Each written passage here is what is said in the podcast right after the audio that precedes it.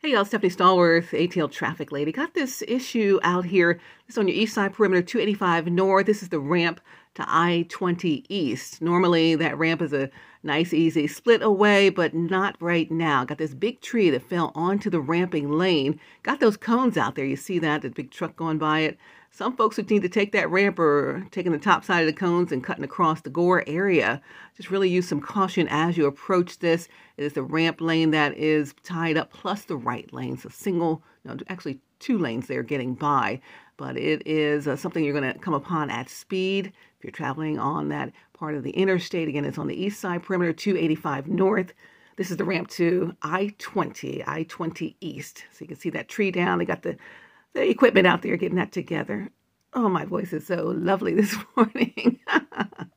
the tree is getting together, and I'll tell you more about it on the radio. But here's a look at it. If you hear me talking about it, heard me talking about it, this is what it's looking like. So it's a big deal over there for you right now. It's Stephanie Stallworth, ATL Traffic Lady. Hey, it's early.